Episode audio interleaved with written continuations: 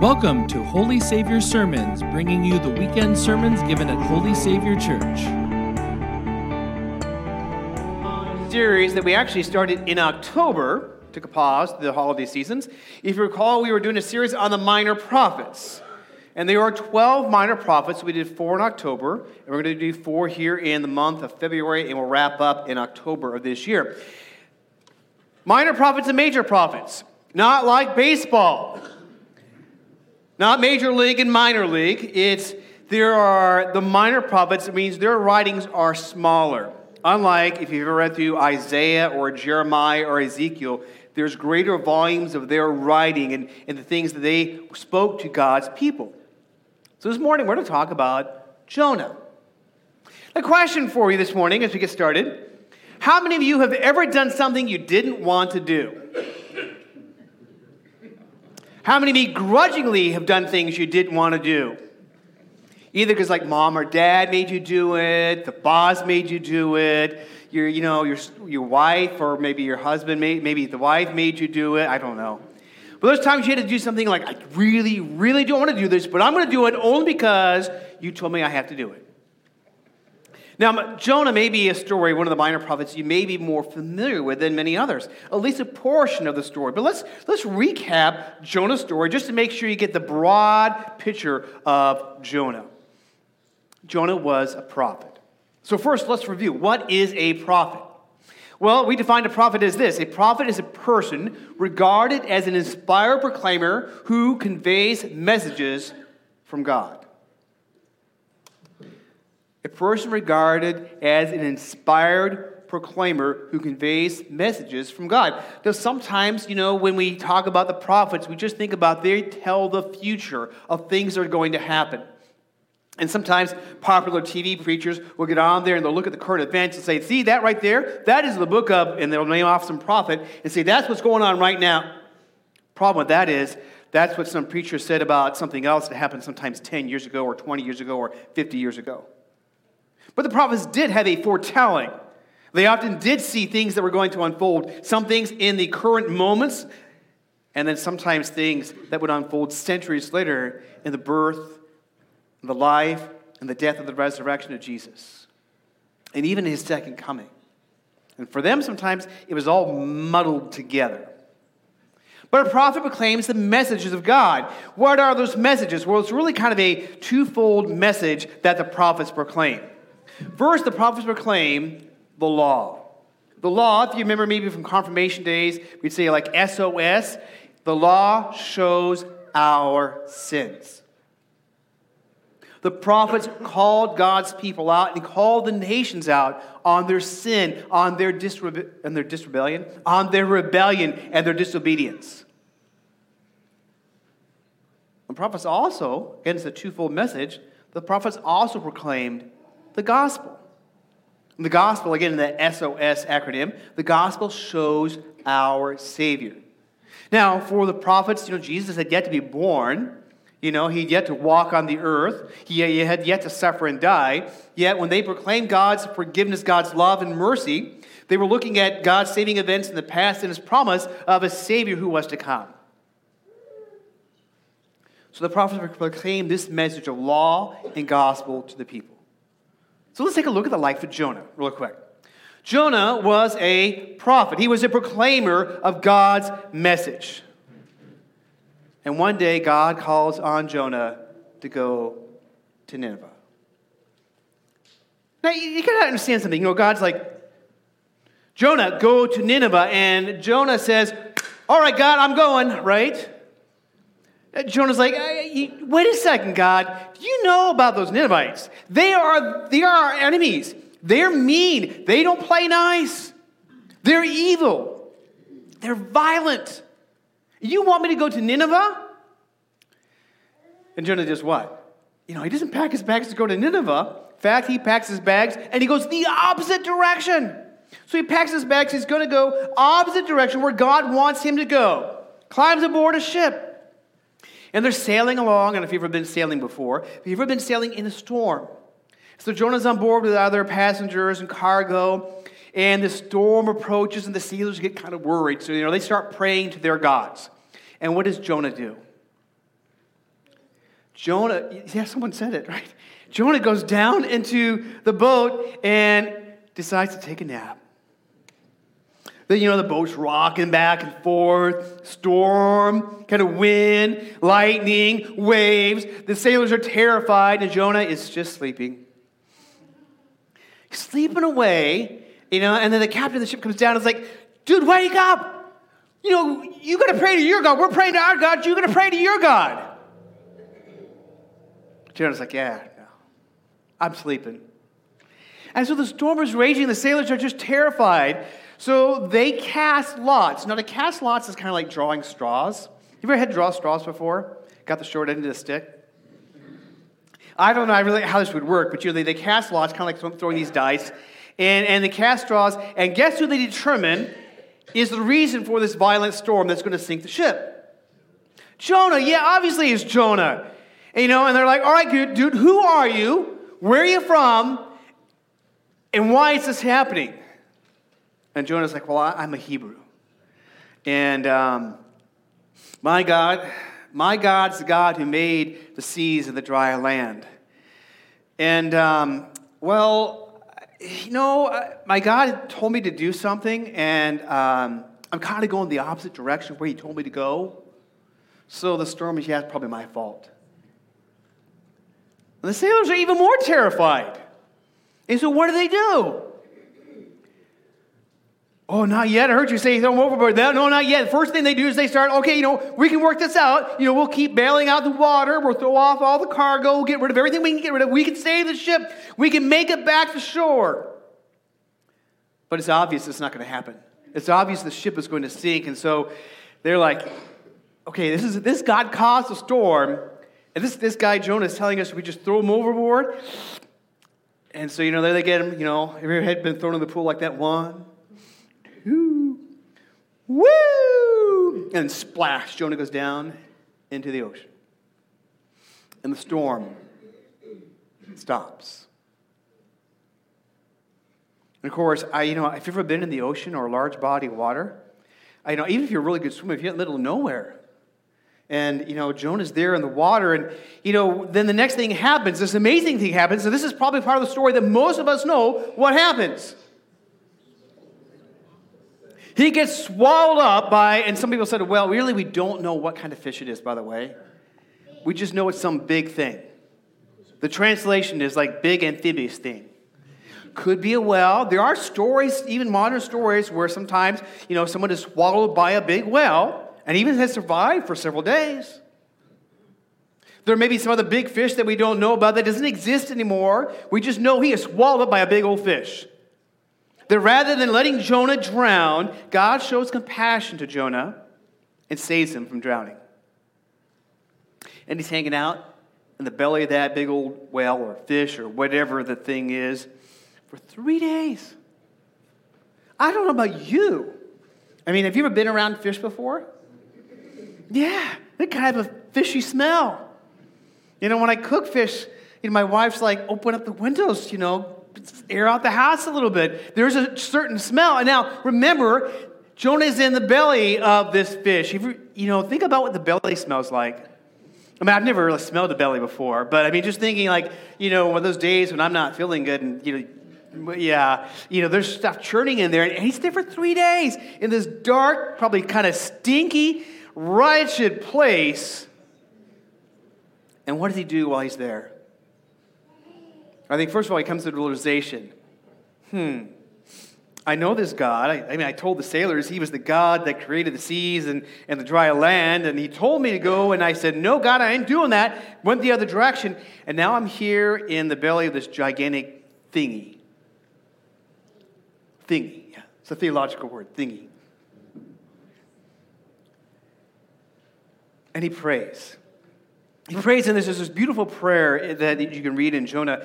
And by the way, if you're like, hey, you know what, I'm going to find something to do today, read the book of Jonah. It's not that long of a book. That's why, again, they're called the minor prophets because they're shorter. And he this beautiful prayer where he begins to, to kind of wrestle through this is who God is, this is who I am, and God, you know, I, save me, God. God, save me. And God shows compassion on Jonah. And he, and, you know, what, what, what does the fish do or this whale do? Depending on what translation you have, it spits him up or it vomits him up. I like the, the image of vomiting more because it comes up from the gut. Like, you know, you had something upsetting your stomach and also. And there he is on the shore, covered in stinky stuff. And, and, and, and, you know, and now God says to him again, Jonah, go to Nineveh. Tell them that I have seen how they've been behaving. Tell them uh, where they are headed spiritually and, and relationally. Tell them to repent. And this time Jonah goes. Now, I don't imagine Jonah's going with a skip at his feet, like, all right, I'm going to Nineveh. Woo! I think he's like, all right, God, you know, I get it now. Go to Nineveh. Again, kind of like when you've been told to go do something you didn't want to do. You're like, all right, I'll go pick up the dog do. You know, all right, I'll go clean my dishes. Then he's going to Nineveh, not because he wants to, but because God kind of, well, God kind of made it happen. And he goes to Nineveh, Nineveh and he begins to tell them, look, repent Repent, turn from your ways. Repent. It takes this, this city takes three days for Jonah to travel across this city. And in those three days, as Jonah travels across the city and he's telling these people to repent, what happens? They repent. They even the king repents. And so they do something that was common in those days when they would repent. They fast. And they don't fast because they're going on some diet fad. They fast because when their tummy is grumbling, is a reminder that they are praying. The time they would prepare, spend eating or preparing meals, you know, they are praying and seeking God's forgiveness. And not only that, they put on these really comfortable, fashionable clothes called sackcloth. So you ever like had wool rubbing against your skin? It's kind of something more like that. So they're wearing sackcloth and they are fasting, and the king calls for the whole city to do this the city of Nineveh repents. And then Jonah gets up there, you know, outside the city, and he's kind of, I think he's like, he's just waiting. Come on, God. Where's the fire and brimstone? Where is the fireworks? Rain down on them, God, and just wipe them off the face of the earth. Because they deserve it. That's the kind of people they are. Of course, as Jonah waits, none of that happens. And then Jonah begins to complain because it's hot. God, it's hot out here. I can, I can kind of understand that because I grew up in Arizona and the baking sun is really toasty. And so God does what? God shows compassion to Jonah, right? This plant, you know, grows up and makes this nice shade for Jonah, which, you know, the, which by the way, growing up in, in, in the desert, I understand this. The shade can be about 10 degrees cooler. So it feels kind of nice. I don't know how hot it was when Jonah was sitting out there, but it was hot. There's this hot, dry wind, and now he's got some shade. He's relaxing and kind of just waiting on God. And of course, then what happens? God sends this little worm, kind of thing like the hungry caterpillar, you know, and devours this plant. And the plant is now gone. Now Jonah's in the hot sun again. God is so hot. I could die. I can't take it. I just can't take it, God. I don't deserve to live like this. And he begins complaining to God, and God, of course, you know, says these words to Jonah. And let's read these words together. Jonah 4, verse 10. You feel sorry about the plant, though you did nothing to put it there. It came quickly and died quickly. So just think about it for a second. Jonah is complaining about a plant that died. God's going to make a point here. Let's read on, verse the rest of verse 10 and 11. But Nineveh has more than 120,000 people living in spiritual darkness, not to mention all the animals. Shouldn't I feel sorry for such a great city? I mean, Jonah was expecting God to destroy these people. That for Jonah, these people weren't worthy of God's love, his compassion. I mean, they were, they were Ninevites. They were the enemies of the Israelites. And yet God is going to show compassion to them. God is going to show love to them. And so Jonah just completely misses the point. Even though he says, I know you, God. I know you're a God of compassion. I know you'd probably forgive these people. That's why I didn't want to come here, because they don't deserve it. But it's exactly, you know, point. When we think about Jonah, you know, sometimes people say, well, Jonah's an allegory, it's just a story. I believe it's a true story. Even though there's phenomenal things that happen, there are other phenomenal things in the Bible that happen to some of the prophets. And Jesus, there's even connections to how we see Jesus being sent, just as Jonah was sent. But there are some differences.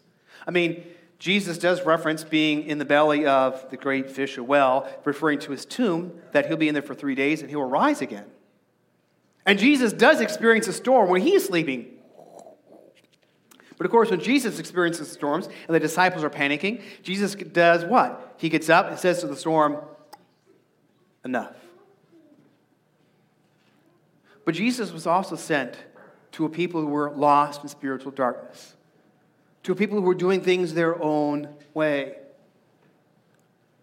When we capture Jesus, when we capture, we see him, we capture God's heart for all people. In Matthew 9, we read these words here, and let's read this together. When he saw the crowds, he had compassion on them because they were confused and helpless like sheep without a shepherd. And we see Jesus, we see God's compassion in the flesh.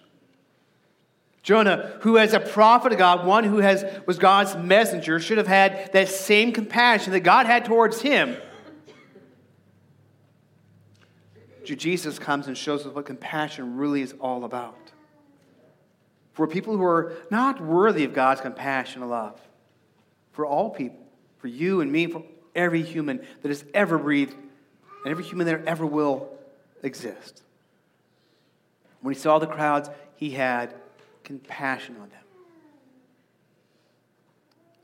And Jonah, who, you know, when he looked at these people of Nineveh, I mean, the reason he went the opposite direction, he was fearful that he would lose his own life if he went to Nineveh.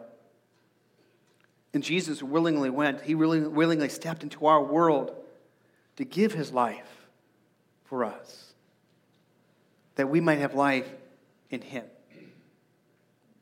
You know, as we think about Jonah, there's a couple questions that, I, that come to mind as I read this prophet and I read his story and uh, you know understand who God is. God is God of compassion and understand how this shows how God is a God of compassion, not just in the New Testament with Jesus, but throughout the scriptures, even in the Old Testament, even to people that would be considered the enemies of God's people. And how Jonah can be so much like us and we can be so much like Jonah in many ways as we see other people and as we see ourselves. And as we see Jesus, God's compassion. So, the first question for us to kind of ask ourselves is this question here Who are those people to you? I think we all have those people. Maybe sometimes more so than others, but you know, those people who watch the other news station, you know what I mean. I'm not going to ask which news station you watch, but they watch the other news station than you watch. They voted for the other politician that you voted for. They might like the other team that you don't like. They might think differently, act differently, look differently than you do. There are those people. And for all of us, we have some of those people in our hearts. If we're honest, who are those people to you? For Jonah, it was the Ninevites. They were unworthy of God's compassion. Next question, follow up question. Who are those people to God? Well, that's a, some ways a pretty simple answer, a pretty straightforward answer, a scripture that is familiar to many of us. The words of Jesus from John 3:16. Let's read these words together. God loved the world this way. He gave his only son that everyone who believes in him will not die, but will have eternal life. God loved who? The world. I mean, how does God see them? The thems in our lives.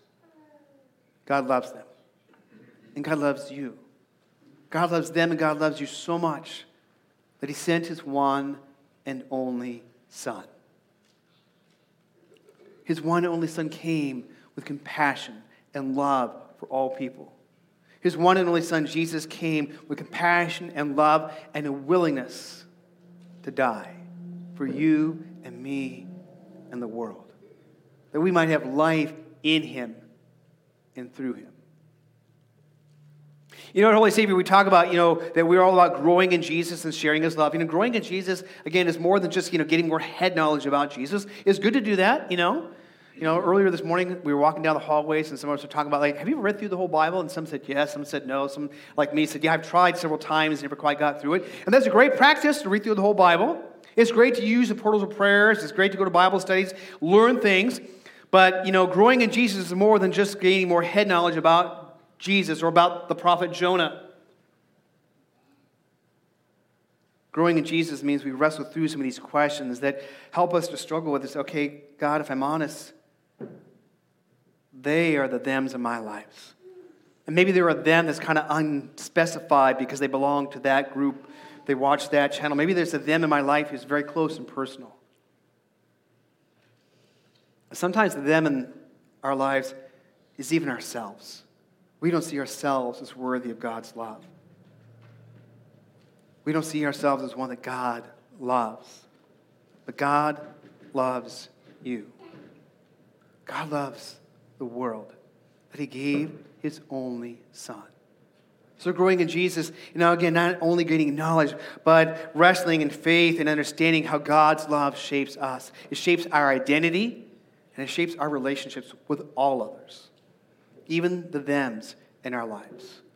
And that's what sharing His love is all about. So I'll give you a challenge as we go into this new month here, especially in this month we often talk about love, Valentine's Day. Take a second look at, should be, I'm sorry, I missed a word in there. Take a look at the others and yourself. Take a look at others and yourself through the lens of God's love in Jesus. Think about it just for a moment. Because maybe right now, what you need to do, you need to look at yourself first through the lens of God's love for you. For whatever you have done, whatever you have failed to do, whatever your past has been, to know that God loves you. And as you think about the thems in your life, to know that God loves them as much as He loves you. Let's pray. Lord God, we give you thanks and praise for the gift, your amazing grace and love for us in Jesus. Lord Jesus, you love the world. You loved them so much, and you loved us so much that you gave your life for us on the cross. And through your death and resurrection, we are guaranteed of the compassion and love you have for us. Let that compassion, that love, that grace and mercy shape our identity and our relationships with others. We pray this, Jesus, in your name. Amen.